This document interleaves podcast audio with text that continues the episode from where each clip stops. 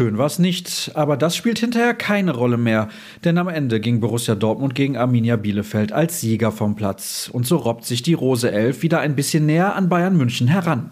Wie der hart umkämpfte Arbeitssieg genau zustande kam, das hört ihr in der neuen Folge von BVB Kompakt. Mein Name ist Sascha Staat und ich begleite euch durch die kommenden Minuten. Champagnerfußball sahen die 33.000 Fans im Stadion nicht, aber eine sehr engagierte Dortmunder Mannschaft.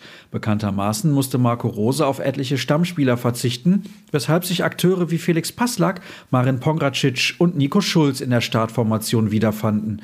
Es dauerte ein wenig, ehe die Gastgeber die Spielkontrolle übernahmen. Richtige Torchancen waren bis auf einen Pfostenschuss von Daniel Mahlen Mangelware. Die Gäste ließen wenig zu. Aus dem Nichts ging die Borussia dann in Führung. Jude Bellingham bediente auf dem rechten Flügel Torgan Hazard und der Belgier flankte scharf in die Mitte.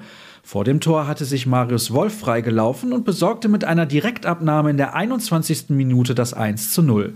Danach wurde der BVB dominanter, ohne jedoch wirklich zielstrebig zu agieren. Auch nach dem Seitenwechsel änderte sich am Spielverlauf wenig. Die Gastgeber versuchten über Konter zum Erfolg zu kommen, der Arminia fehlten die spielerischen Mittel.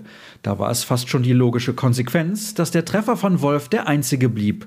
Es muss nicht immer Spektakel sein. Wir haben heute zu Null gespielt mit einer Abwehr, die so noch nie zusammen auf dem Feld stand. Beim Tor stand ich einfach blank und muss den auch machen. Ich habe ja auch fast die gleiche Frisur wie Erling Holland, sagte und schmunzelte der Siegtorschütze. Ich bin glücklich, weil wir gewonnen haben. Es war nicht einfach und es ist immer eklig gegen Bielefeld. Die kämpfen und spielen lange Bälle. Früher haben wir die Köpfe hängen lassen, wenn wir einen Fehler gemacht haben. Das war heute anders. Wir sind als Mannschaft aufgetreten, meinte Emre Can und fügte hinzu, man weiß nie, wofür es gut ist. Ich sage mal so, wir träumen immer und wir werden sehen, was am Ende der Saison geschehen wird. Der Trainer war zufrieden, vor allem mit der Einstellung seiner Truppe. Wir haben ein wichtiges Heimspiel gewonnen und zu Null gespielt. Das ist sehr positiv. Wir hatten nach dem ersten Tor eine Phase, in der wir das zweite machen müssen. Wenn du das in der 80. Minute noch nicht geschafft hast, bekommst du halt eine Schlussphase, in der noch alles passieren kann.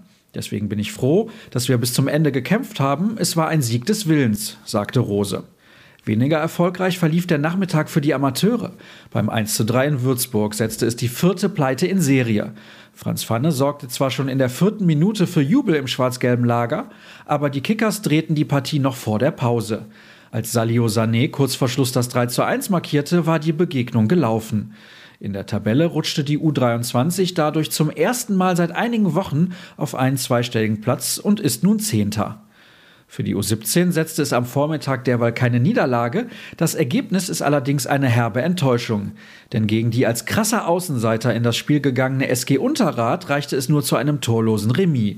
Der Anschluss an die Spitze ist damit endgültig verloren.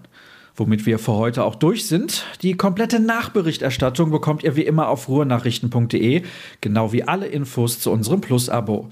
Für Freunde von Social Media sind wir bei Twitter und Instagram unter rnbvb zu finden. Mir könnt ihr unter Start folgen.